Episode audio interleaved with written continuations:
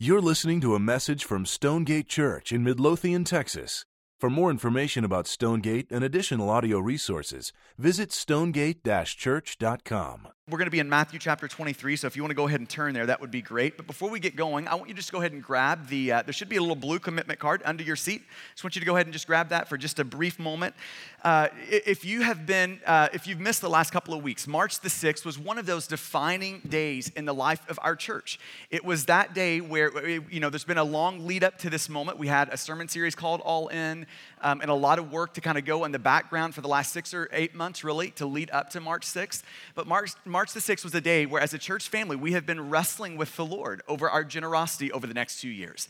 And uh, after wrestling with the Lord, March 6th was the day that that most of our church family made a decision that, that kind of marked that one number that represents sacrificial and glad hearted generosity over the next two years. So, March 6th was the day that we filled out a card that looks like this one that's under your seat, and we gave that to the Lord. We made that commitment to the Lord. And you know, from day one, we have said that our number one goal is 100% participation, that everyone who calls Stonegate home would be on this journey of faith of opening up your life and heart to the Lord and allowing Him to direct you and talk to you and lead you into what your generosity is going to look like over the next two year period. And so um, March the 6th was the day that, that we made that commitment. And if you have not done that yet, I know that it's been spring break, so it's kind of been a crazy month for our church family. And if you have not done that yet, th- you still have time to do that. April the 10th is kind of our, our uh, major marker day. We're going to announce kind of our collective commitments and tell stories about what the Lord's been up to in us. So you still have an opportunity to do that. And so this commitment card is under your seat to give those who have missed the last few weeks a chance to do that in a really easy way. So I just want to encourage you, if you haven't done that yet, but you know the Lord's working on you and getting you to that place and you're, and you're ready to do that today, then you can take this card and fill it out, that inside section. On the left side is kind of your one year totals, times two is a two year total, considering your stored resources. If those lines are helpful for you, great. But the most important line is that one that's it's kind of highlighted there, the one in blue, my two year commitment. If you'll make sure, if you're ready to do that today, if you'll pray through the, through the service, and if you're ready today, um, you can fill out that, that blue slot, put your name, phone, email, all that stuff, so we'll have a record of that. And then at the end of the service, we'll pass around an offering basket, and you can put this card in the offering basket at the end, and that will get to the right places for all that to go down. So I, I want to just take a moment to thank the Lord um, through prayer for what the Lord has already done in our church family through All In, and then to pray for those of you who are going to be making your commitment today. So why don't you pray with me? Father, we um, are just really humbled as a church family to see the many stories that have been happening over the last few months inside of our church.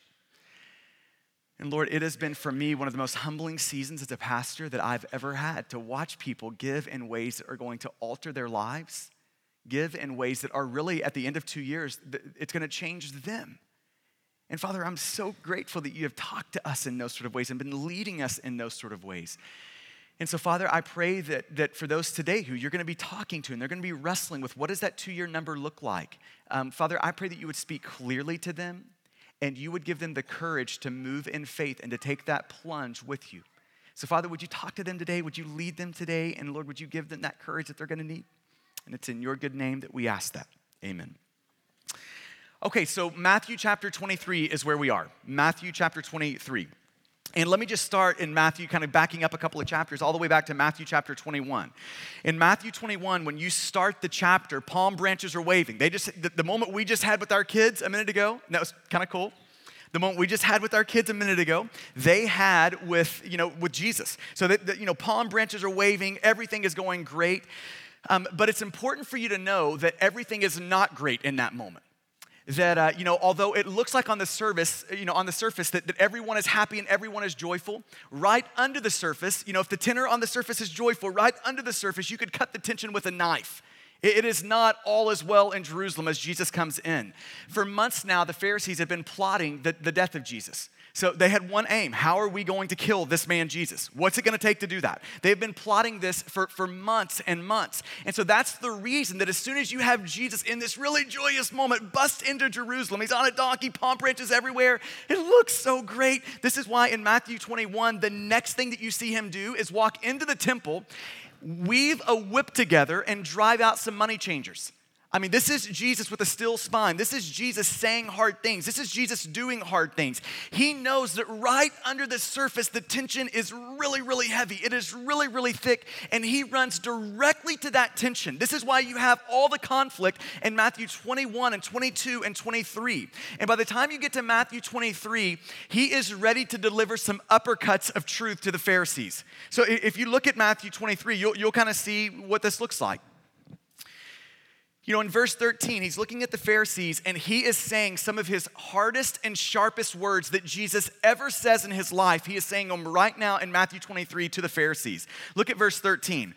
But woe to you, you scribes and Pharisees, you hypocrites. Woe is you. Why? Why is woe them? For you shut the kingdom of heaven in people's faces. You, you neither enter yourselves nor allow those who would enter it to go in. I mean, these are hard words. If you skip down to verse 25, here it comes again. Woe to you, scribes and Pharisees, you hypocrites. Why is he pronouncing this woe over them? Verse 25, for you clean the outside of the cup and the plate, but inside they are full of greed and self indulgence.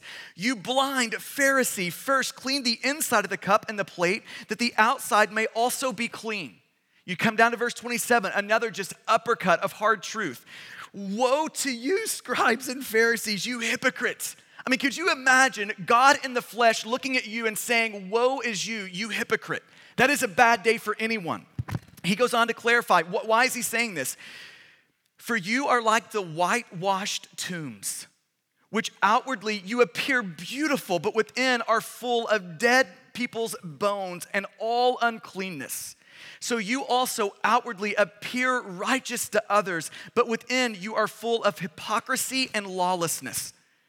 I mean, this is Jesus in the octagon, isn't it?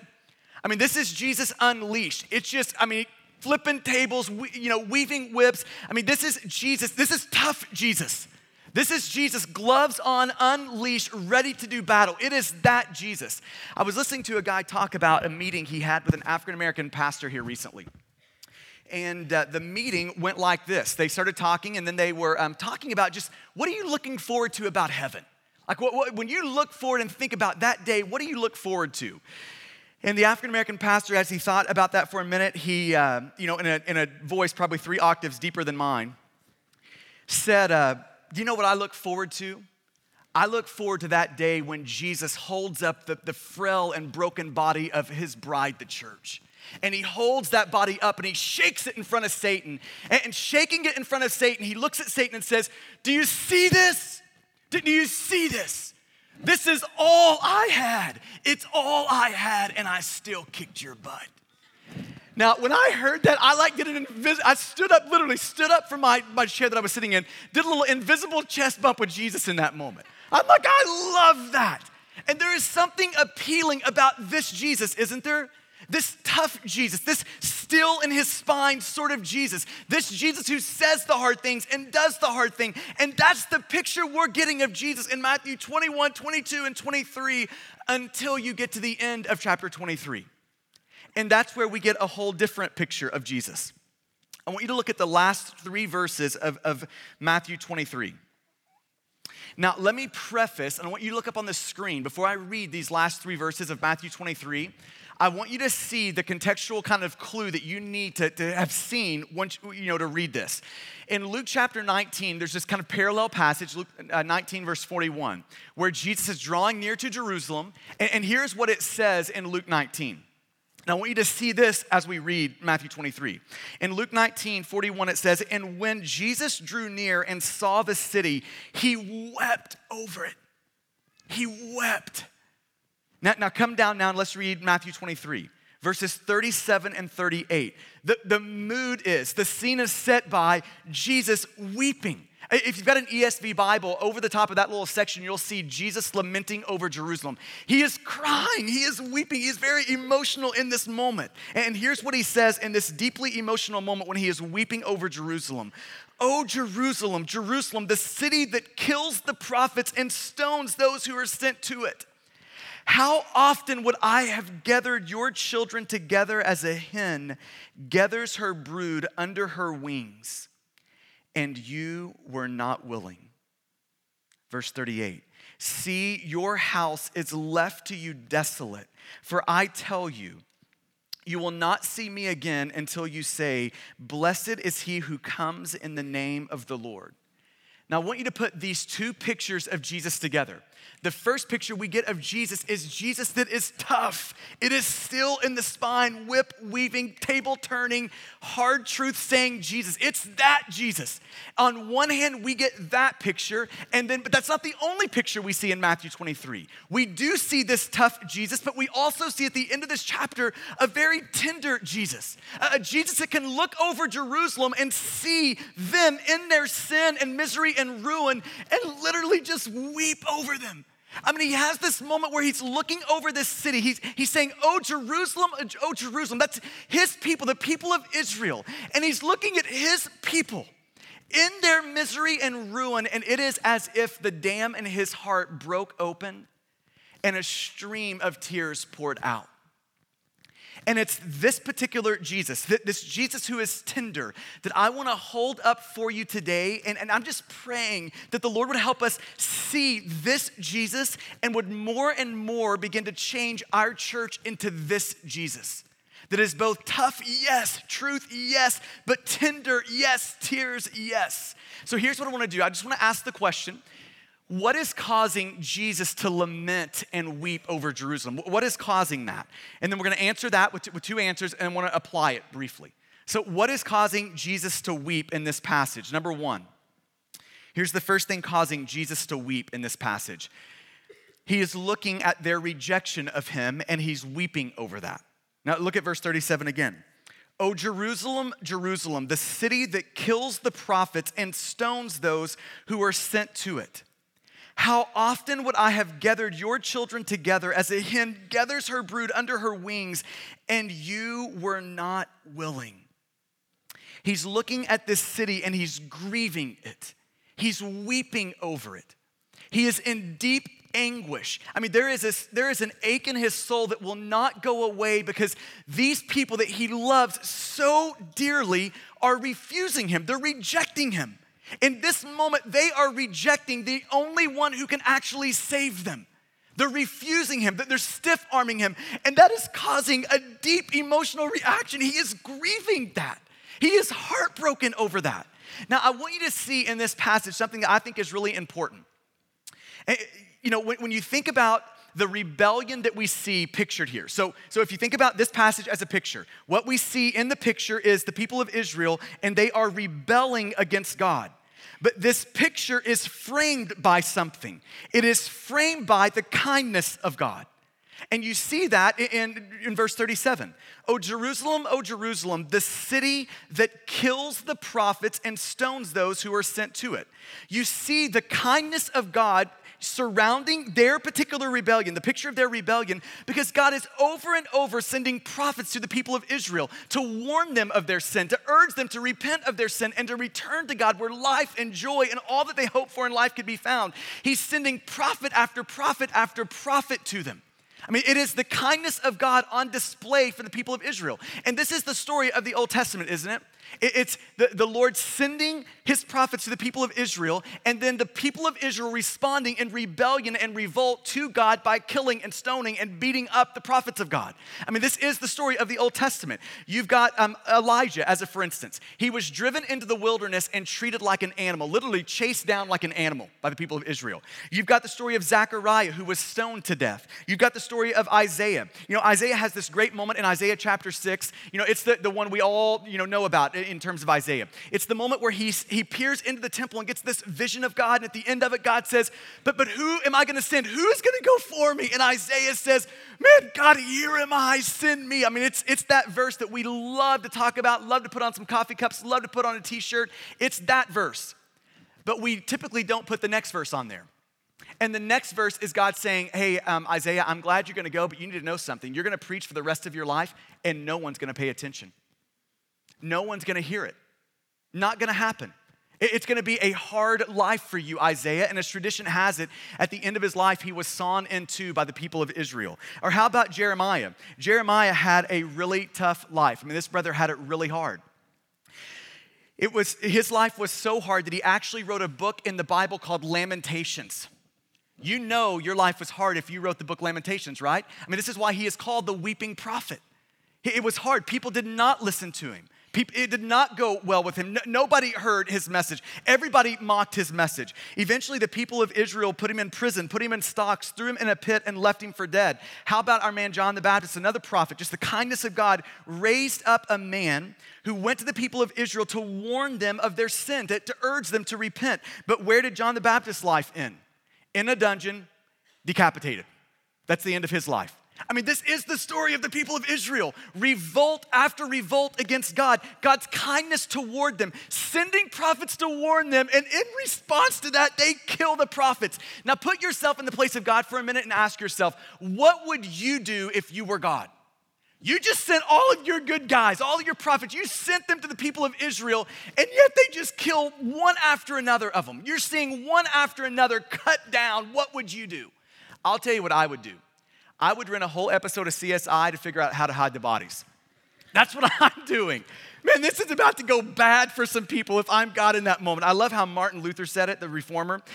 He said, if, if I were God and the world had treated me as it treated him, I would kick the wretched thing to pieces. And I feel that if I'm in God's shoes in that moment, that's my response. But aren't we grateful that's not God's response?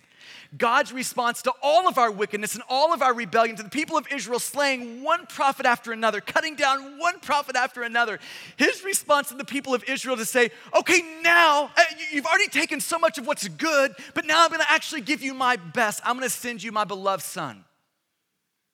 And he's gonna live perfectly for you, and then you're going to actually kill him too.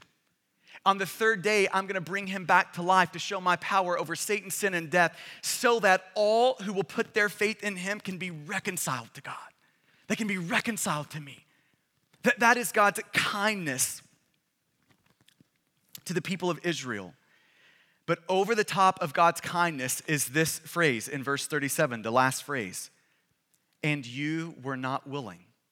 It's one of the most tragic statements in all the Bible, isn't it? But you were not willing. Even though God has been so kind to you, but you, you were not willing. There will be no one who can shake a fist at God and accuse him of a lack of kindness when we stand before him one day. And even in the midst of all of God's kindness, they were still not willing. Now, hear what I'm about to say. Their unwillingness in this moment to come to Jesus broke the heart of Jesus. It broke his heart tender, like a tough Jesus, T- table turning Jesus. That tough Jesus also had such a tender heart that in the moment of the very people who are about to kill him, they're going to reject him in such a violent way that they kill him. That rejection actually caused him to weep over those rebels. Now, let me just take a, a quick moment here and address some of us in the room. For some of us in the room, what is still being written over our life right now is, but you're not willing. Just like the people of Israel, there's not been a moment where you have laid down your arms, laid down your pride, put, put down your weapons, admitted your deep and desperate need for God, and come to Him to receive salvation, to receive the rescue that only Jesus can bring. That moment has still not happened. And, and man, I, I want you just to hear this today if that's you, that there is, in a very real sense, a God in heaven who is weeping over that right now. That there is nothing more tragic to have written over a person's life and they were not willing. And for those of us in the room who that has been written over our life, it doesn't have to be written over our life. Like you can walk out of here with a new thing written over it. You are willing. You have come to Him and He's rescued you. And I just want to urge you if you're in here this morning and you've never come to Jesus, there's never been a moment where you have let down all of your sin or all of your right living to actually come to Him and to receive rescue from Him. Make this your day for that to happen. This could be your day where a new phrase is written over your life. So here's the first thing that Jesus is weeping over. He is weeping over their rejection of Him. Here's the second thing He's weeping over. He's weeping over the ruin following their rejection. So it's not just the fact that they are rejecting him that Jesus is weeping over, it's that Jesus is looking down the road and seeing where their refusal to come to Jesus is heading for them. He is looking down the road and he is seeing that their rejection of him, their refusal of him, is leading to their utter ruin. That's the end game of their refusal. It's not just like we can say, Jesus, I'm just gonna like not do your thing and then it's all gonna be okay in the end. Jesus is looking at people who are saying, Jesus, I'm just not into you. I'm just not gonna go that route. And he's looking at that and he is weeping over the fact that he knows that leads to their utter ruin. It goes so, so bad for them. See, the, the Bible is very clear that there is one way to God. And here's the quick summation of it it's grace alone, through faith alone, in Jesus alone. See, the Bible doesn't present Jesus as a menu of options through which we could relate to God. So you can pick Jesus if you like him. You could, you know, pick Mohammed if you like him. You could uh, pick Buddha if you like. You can just pick whatever you want to pick. You just take the, the, anything off the menu, and you're going to be okay in the end. That is not what the Bible says. And by the way, that's not what, but Islam says, you know, either. But so no, nobody's saying that. So the Bible definitely isn't saying that. I mean, this is kind of the whole point of John 14 when Jesus says, I am the way, the truth, and the life. It's not me as one kind of thing on the big menu of ways to approach God. I am like the thing on the menu. If you want God, it is by grace alone, through faith alone, in Christ alone. That is the only way we can get God. And, and I just want us to feel this for a moment. I want us to feel what this passage is asking us to feel so much is in the balance as of, as of picking God. Like a refusal to, to submit to God and a refusal to receive Jesus. There is so much in the heaven and hell is in the balance of that. You know, it's interesting how the Bible talks about heaven. Um, you know, when I think about what the Bible does in regards to heaven, it paints broad strokes of heaven, but it leaves so much detail left for us to fill in and to think about. I could just, in, the Bible invites us, it's saying, hey, I'm gonna give you these broad strokes, but then I want you to use your imagination and just dream about how good this is about to be. I'm gonna whet your taste buds, and then you just keep traveling down the road and you dream about that. You fill in the blanks. You think about the best of this life now without sin, and just let that take you down the road of what heaven will one day be like. So, so it paints these broad strokes and then kind of has you fill in the, the, the background to that. Now, that is exactly how the Bible approaches hell, too. It paints it in broad strokes and then allows us to, to kind of fill in the details of the horror and, and just the utter ruin that will be hell. And it's that horror and utter ruin that is just causing deep ache and anguish and grief in the heart of Jesus in this moment. So, if you think about how the Bible talks about hell, it uses metaphorical language to, to whet our taste buds of the utter ruin that it's going to, to contain. So, this is a perfect passage that you see this. Verse 38 is a sample of this sort of metaphorical language that is showing us the horrors of what hell will one day be like. Verse 38 See, your house is left to you desolate. It's left to you desolate. See, in one sense, this is probably talking about the physical ruin of Jerusalem in 30 or 40 years from now, in AD 70, um, the, the ruin that happened to Jerusalem and the siege that happened there. So, in one part, it's talking about that. But in another part, I think it's looking well beyond that to the spiritual ruin of the people of Israel. It's looking well beyond that. And Jesus is saying, Your rejection of me is not just leading to this temporal ruin that's about to happen in your life, it is leading to a much worse thing than that. It is leading to your eternal ruin. It's leading to that. And Jesus weeps over it. See, the, the Bible uses this sort of language. Here, here's more of the biblical language that it uses to describe hell. Matthew chapter 24, verse 51 weeping and gnashing of teeth. I don't know what that is, I just know it's really, really bad. Matthew chapter 25, verse 41 eternal fire. Again, I don't know exactly what that is, but I know that it should make us tremble just to read it. Revelation chapter 20, verse 14, a lake of fire. Matthew chapter 9, verse 41, where the worm does not die and where the fire is not quenched. Do you see what's happening there? Like, what is that language meant to do? It's meant to, to paint a picture of broad strokes, and then we then imagine the horror that is underneath that, that broad stroke bad picture. See, just like in the Bible, the English language is not robust enough to give an accurate picture of heaven. The English language is also not robust enough to give an accurate, an accurate picture of hell. It's just not good enough. And Jesus knows that. And, and because he knows that, he's looking at these people who are rejecting him, knowing that their rejection is going to lead to that ruin in hell. And here's the thing it produces deep emotion in Jesus. I mean, he weeps over that. He doesn't look at them and shake a fist and say, hey, you know what, you're going to get what you did. That's not how he approaches that moment. He approaches that moment with deep grief over the ruin that awaits them. That's how he approaches it. That could be avoidable if they would just come to him. It could be avoidable, but it produces this deep ache inside of his soul. He's weeping over this. Okay, now this, here comes the turn in the morning, and I want to just begin to apply this and, and have us think through what, what, would, what should this mean for our life as we see a passage like this. On Tuesday or Wednesday night, uh, we had some friends over. They ate dinner with us, and um, we're on the back porch, and uh, at some point in the conversation, uh, the guy looked at me and said, Man, how are you doing? And my response to him was, Gosh, I, I think in one way I want to answer pretty good. I think things are, are going well overall. Um, but man, in another way, I am seeing signs of unhealth in me that make me really fearful. And, and really, it's just causing me to plead with the Lord for some things. And, and here is the sign that I am seeing in me that I don't like right now, and I'm asking the Lord to redeem in me.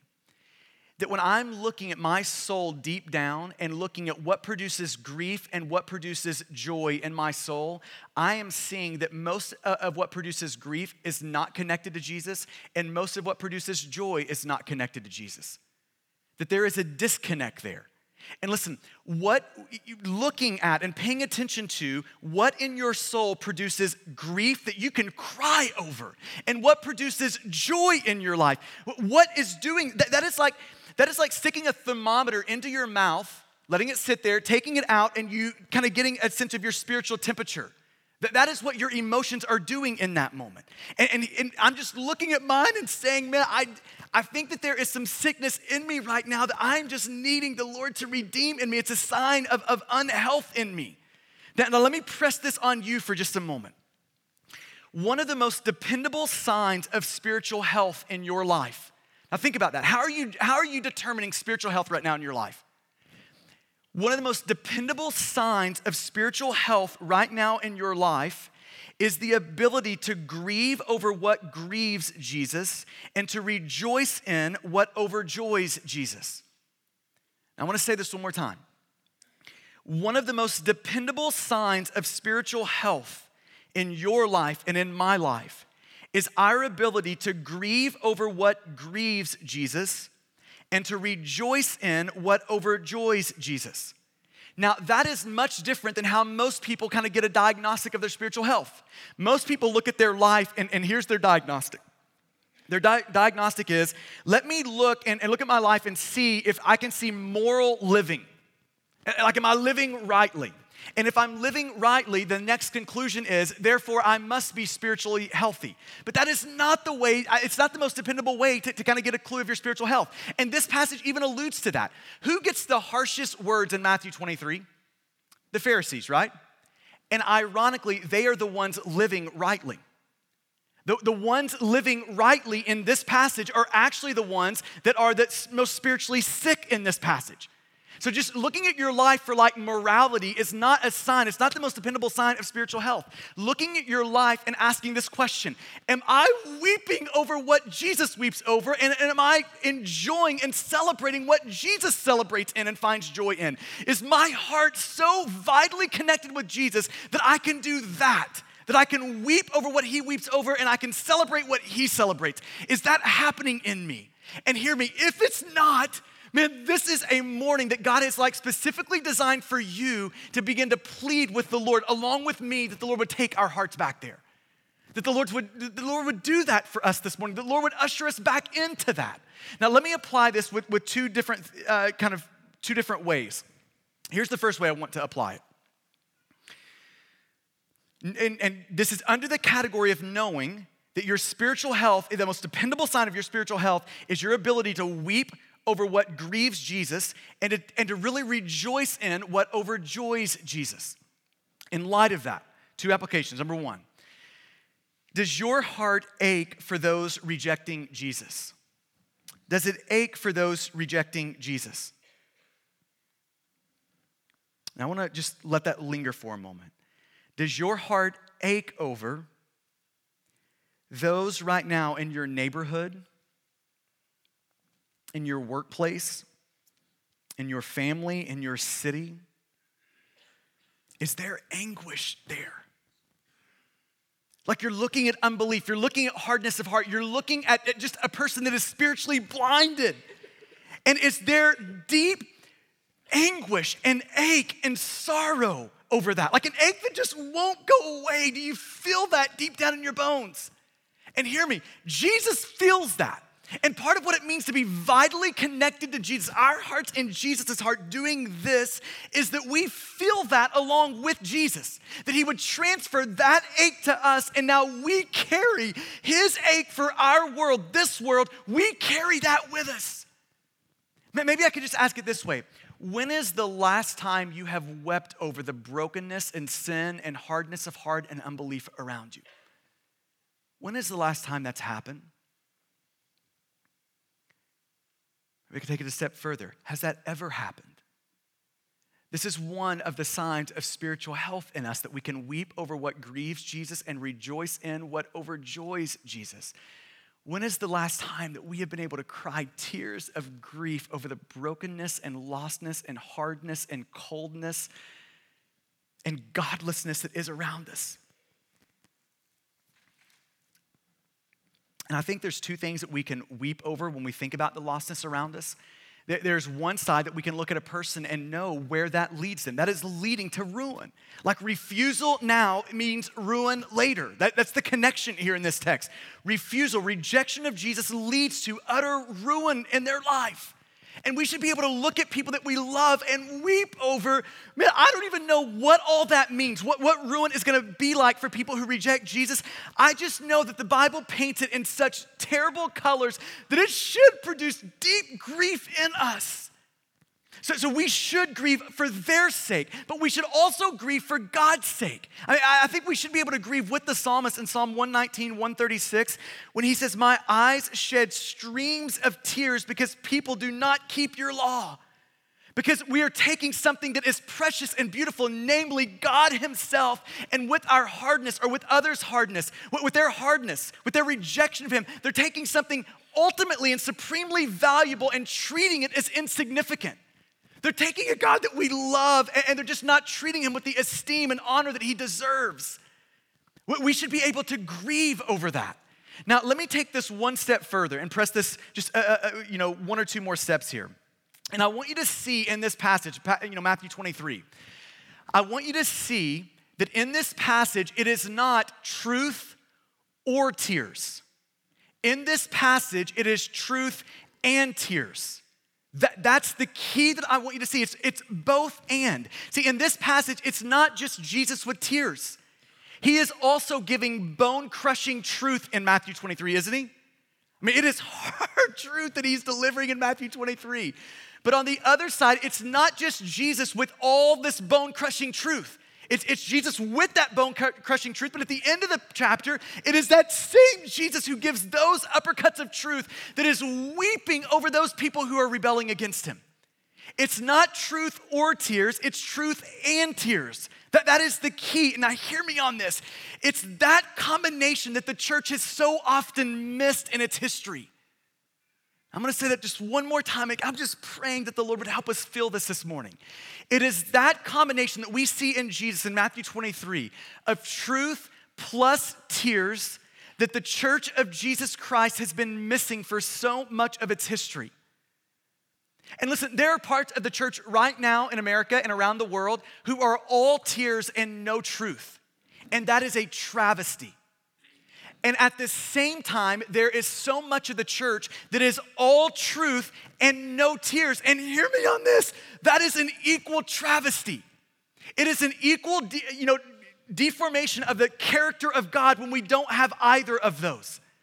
And if there's one thing that I worry about for our church family, I worry about this. Do we have the tears to go with our truth?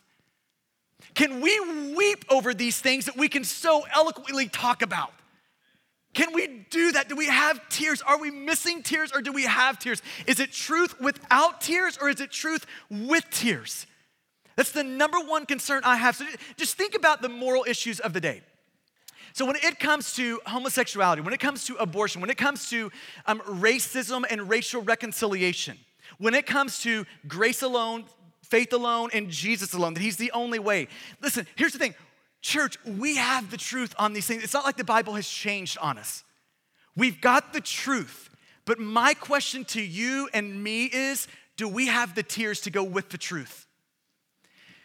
I was listening to one of my favorite pastors. Uh, or years ago, I heard the story of him. He, he was on this panel with a group of other pastors. And uh, on this panel, whoever was moderating asked one of the, the other pastors on the panel a question. And this other guy was kind of a young whippersnapper, young, bright, you know, young pastor guy. And so he's asked the question, and man, he just goes on an eloquent rant about this thing. So whatever he was asked, I mean, he just slayed it. So it's this thing is horrible, and these people are, you know, I mean, he just he did it. He, he made it happen right there in that moment. And then my, my favorite pastor guy, he, he looked down the, the row after he finished giving that response and he said, You know, I have always loved your writing. I think you're very bright. I think you have an incredible future. I think you have incredible insight. I think you have all of those things. But every time I read your stuff, it always feels like for me there is one thing missing. And the one thing is tears. And I just wonder, in, in the midst of us being right on things, saying the right things, believing the right things, doctrine that is sound, I just wonder if some of us are missing the tears to go with it. And here's why that is so important right thinking and right living without tears quickly dissolves into self righteousness. Right thinking and right living without tears quickly dissolves into self righteousness. I mean, this is kind of the ironic thing about this passage, isn't it? The Pharisees are right on all the issues, but they are right without weeping. And because they are right without weeping, they are ultimately very wrong. You seen that connection?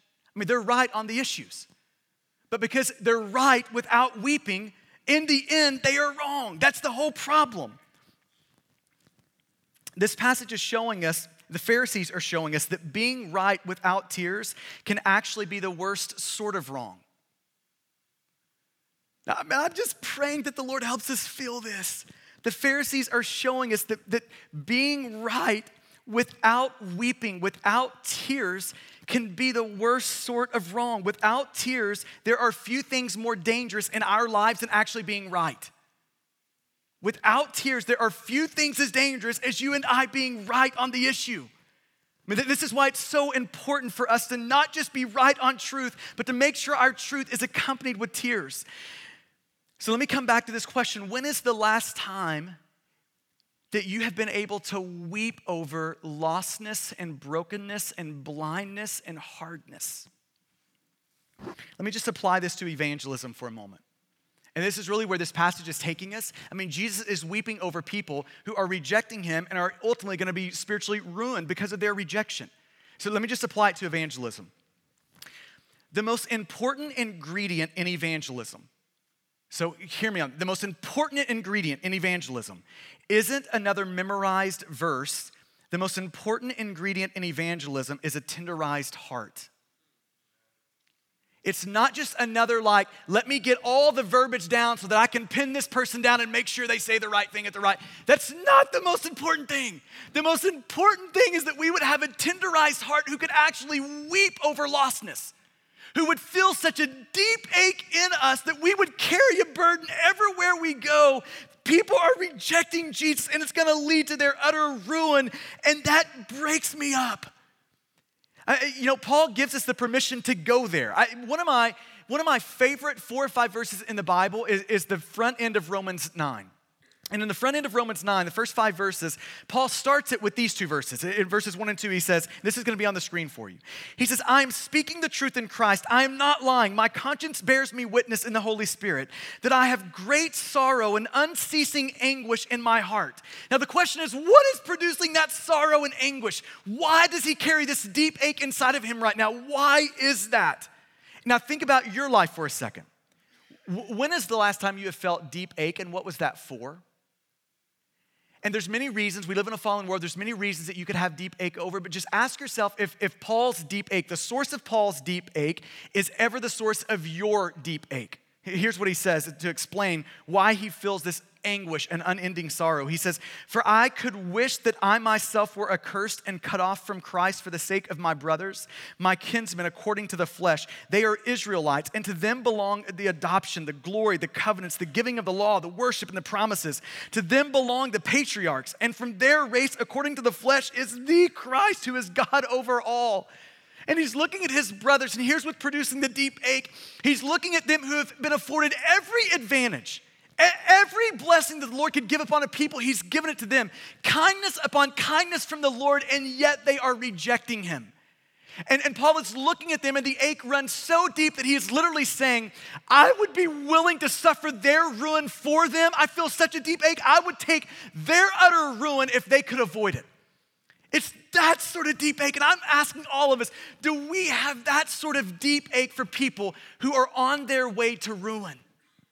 Do we have that? Can we weep over that? Can we cry over that? And part of the reason that I feel so deeply about this right now for us, just our particular church family, the church at large, is I think this ache and this soul sadness, this sort of anguish for conversions,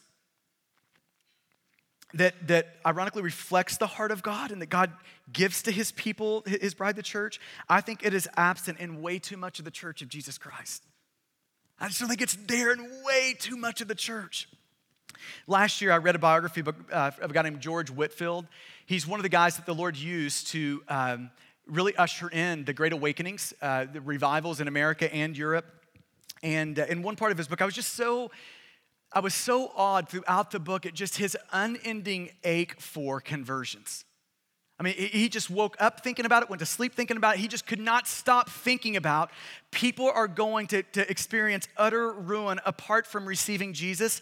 And just maybe the Lord might want to use me to get in the way of that. He just couldn't get away from it. In one part of his book, he said, Oh, that I could do more for, for him, for God. Oh, that I was a flame of pure and holy fire and had a thousand lives to spend in the Redeemer's service. The sign of so many perishing souls affects me so much and makes me long to go, if possible, from pole to pole to proclaim redeeming love. Man, I'm praying that we'd have that sort of ache. Or how about this one from Charles Spurgeon? Probably the greatest Baptist evangelistic sort of preacher that we have ever had. He says it this way If sinners will be damned, at least let them leap to hell over our bodies. God, pray that we would feel that somewhere deep in us. And if they perish, let them perish with our arms about their knees, imploring them to stay. If hell must be filled, at least let it be filled in the teeth of our exertions. And let not one go there unwarned and unprayed for. Gosh, that God would give us that ache Man, that we could weep with Jesus like that. So, do you have that ache? Do you have that deep soul stirring for people who are rejecting Jesus? Has the Lord transferred his tender heart to you so that you could actually weep over those who are rebelling against him? And lastly, let me apply it this way and we'll be done. So it's not only does your heart, re, you know, weep over the rejection of, of others with Jesus, it's does your heart ache over the Jerusalem that is still in you. He's looking at Jerusalem and he's saying, Oh, Jerusalem, oh, Jerusalem. Man, God has been so kind to you. We have been so gracious to you, but you're still refusing me. You're still cold toward me. You're still hard toward me. You're still rejecting me. And if you have any self awareness of your own heart, you know that that's still in you somewhere. You know that there are parts of you where that describes you. And, let me ask you the, the question when you look at your own life and your own sin and your own godlessness and your own coldness and your own unbelief and the many ways every day that we rebel against God, try to set up our own little authority and our own little kingdom in our, our lives, when is the last time that you have actually wept over that? Not just the sin of others, but your own sin, your own hardness. Uh, last Sunday, I played tennis with Dan Hutchins. You got to watch him on the court, man. He's sneaky out there. And, uh, I, you know, I'm minding my own business, trying to just hit a ball in. That's really my only goal out there. I just want to hit the ball in, please. And it was amazing. At one point in playing last Sunday, just my mind left to think about nothing other than getting the ball in for one minute. I was so far in a ditch mentally that when I like recognized what I was thinking about and what I was entertaining in that moment, it sent shudders down my spine. That that sort of godlessness and evil and sin still exist in me. That I would think, I mean, it, it, it made me just resonate with Paul in Romans 7, where he looks up at God just in tears, saying, God, who is going to deliver me from this body of death? God, it's about time for some of these things to be put to death in me. And I, I just wonder when the last time you've been able to look at your own godlessness and your own just soul sort of rejection of God and your own stiff arming of God and your own just callousness that we so often develop between us and God, and that you have been able to weep over that, to cry over that. And let me tell you why that is so important that we can do that.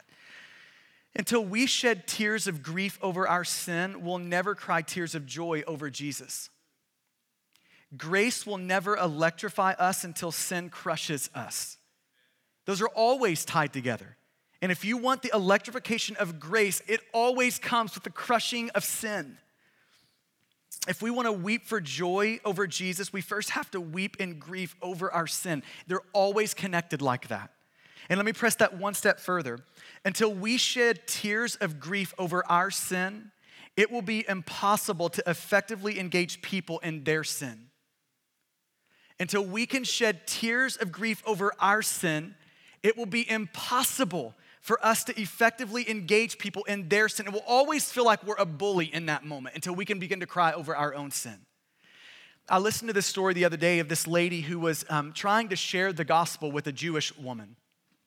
And, uh, and kind of her first goal in this conversation was not even to get to Jesus, it was just to apologize for all the horrendous things that have been done to Jews in the name of Jesus. So, first, first right out of the box, she just wants to apologize for that. So they start this conversation, and there she goes. The first thing she says is she just wants to apologize for, and she couldn't even finish her sentence, and she just started crying. And she kept crying. And she kept crying. And she kept crying. And finally, this poor Jewish lady is actually being the one that's trying to console her and kind of bring her back from the brink here. And she, it just like totally just the whole moment dissolved into crying. She just couldn't get it back together. The conversation ends, they go on their kind of separate ways. And she's thinking, oh my gosh, I've totally, I've totally blown this moment. I missed my moment to talk about Jesus. And then ironically, a week later, this Jewish lady calls her ask her where she goes to church and that she wants to go along with her. And I'm just saying this in that story. I think our evangelism would go from here to here if it wasn't just truth, but if it had tears to go with it. If it was accompanied by tears. You know, I, I don't know how you feel about Midlothian and kind of the South Dallas area that the Lord has just sovereignly placed us in. I never would have dreamed that I would be first of all, pastoring. I feel like I have to reconvince myself every time I say that I'm a pastor that I'm actually a pastor. But then I'm also, I'm just, i have always been so shocked that I landed in Midlothian. How does that, how does that happen? I, it's just crazy to me. And, and what I'm so shocked by is that the Lord has made this place home for me. And I love our area. I love the South Dallas area, and I want to see the South Dallas area flourish. I want to see it be all that God would want it to be. And if that's your heart for this area, if you want to see along with me for the Lord to do what the Lord wants to do in this area, if you want to see that, then I think it begs the question what kind of gifts can we give this area? What would be the best gifts that we can give this area? And here's what I'm convinced of behind the gift of Jesus, the best gift we could give our area are tears. And I pray that we would be a church that would allow Jesus to take us there. Amen? Let's pray together.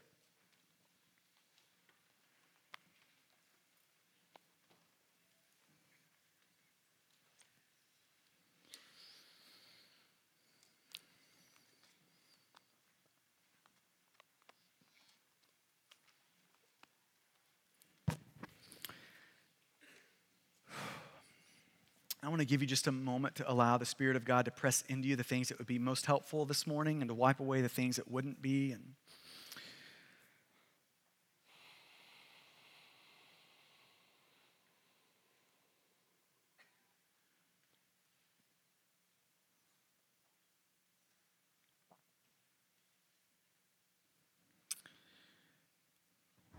And first off, if you are a person that's in the room and you've never if you've never laid down your arms and received Jesus, there's never been that moment where you have turned from your sin and thrown your life upon Jesus. And, and, please don't confuse right living with repenting. The Pharisees were living right, they just never repented. So don't confuse the two. So, so if there's never been a moment where you have taken your life and thrown it upon Jesus, just recognizing your need, and He's the only one who can rescue you, and throwing your life upon Him, man, may this be your moment. If you've never done that, if, if written over your life is still the phrase, but he or she was unwilling to come, then I want you to know that God's heart is grieved over that. He's been so kind to you, sending you one warning after another, this being another this morning. And he's grieved by that. And this could be the morning where you walk out no longer refusing to come to him, no longer refusing him, and, instead accepting utter ruin. No longer refusing him, but, but receiving him. Man, may this be your moment if it's never happened. And if that's you, if you'll fill out that guest card underneath you, you can check that box, establishing a relationship with Jesus, put that in the offering basket. Man, we'd love to celebrate with you today. And for the rest of us in the room, how's your spiritual health looking? Can you weep and grieve over what grieves Jesus? And can you rejoice in what overjoys Jesus. That, that's your thermometer this morning. When you pull that out and look at it, what, what's it saying about your spiritual health?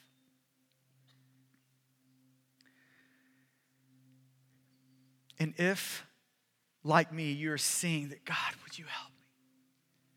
If you're seeing a spiritual fever in your life, and here's what would be appropriate this morning to bring that to God, confess that to the Lord, and for you to repent of that, for you to ask the Lord for help. And here is what the Lord promises to do. When we ask for help, He promises to deliver. He promises to come into that moment and give us the help that we so desperately need. So, Father, would you do that this morning? Father, would you help us? We're just, we are poor men crying out for help, poor women crying out for help, knowing that you're the only one who can redeem our poverty. You're the only one who can come inside of our spiritual poverty, our spiritual fever, and give us the health that we need. And God, would you do that? God, would you make us a church that has truth and tears? Not, not just tears, not just truth, but truth and tears. God, would you help us in this? It's in your good name that we ask it.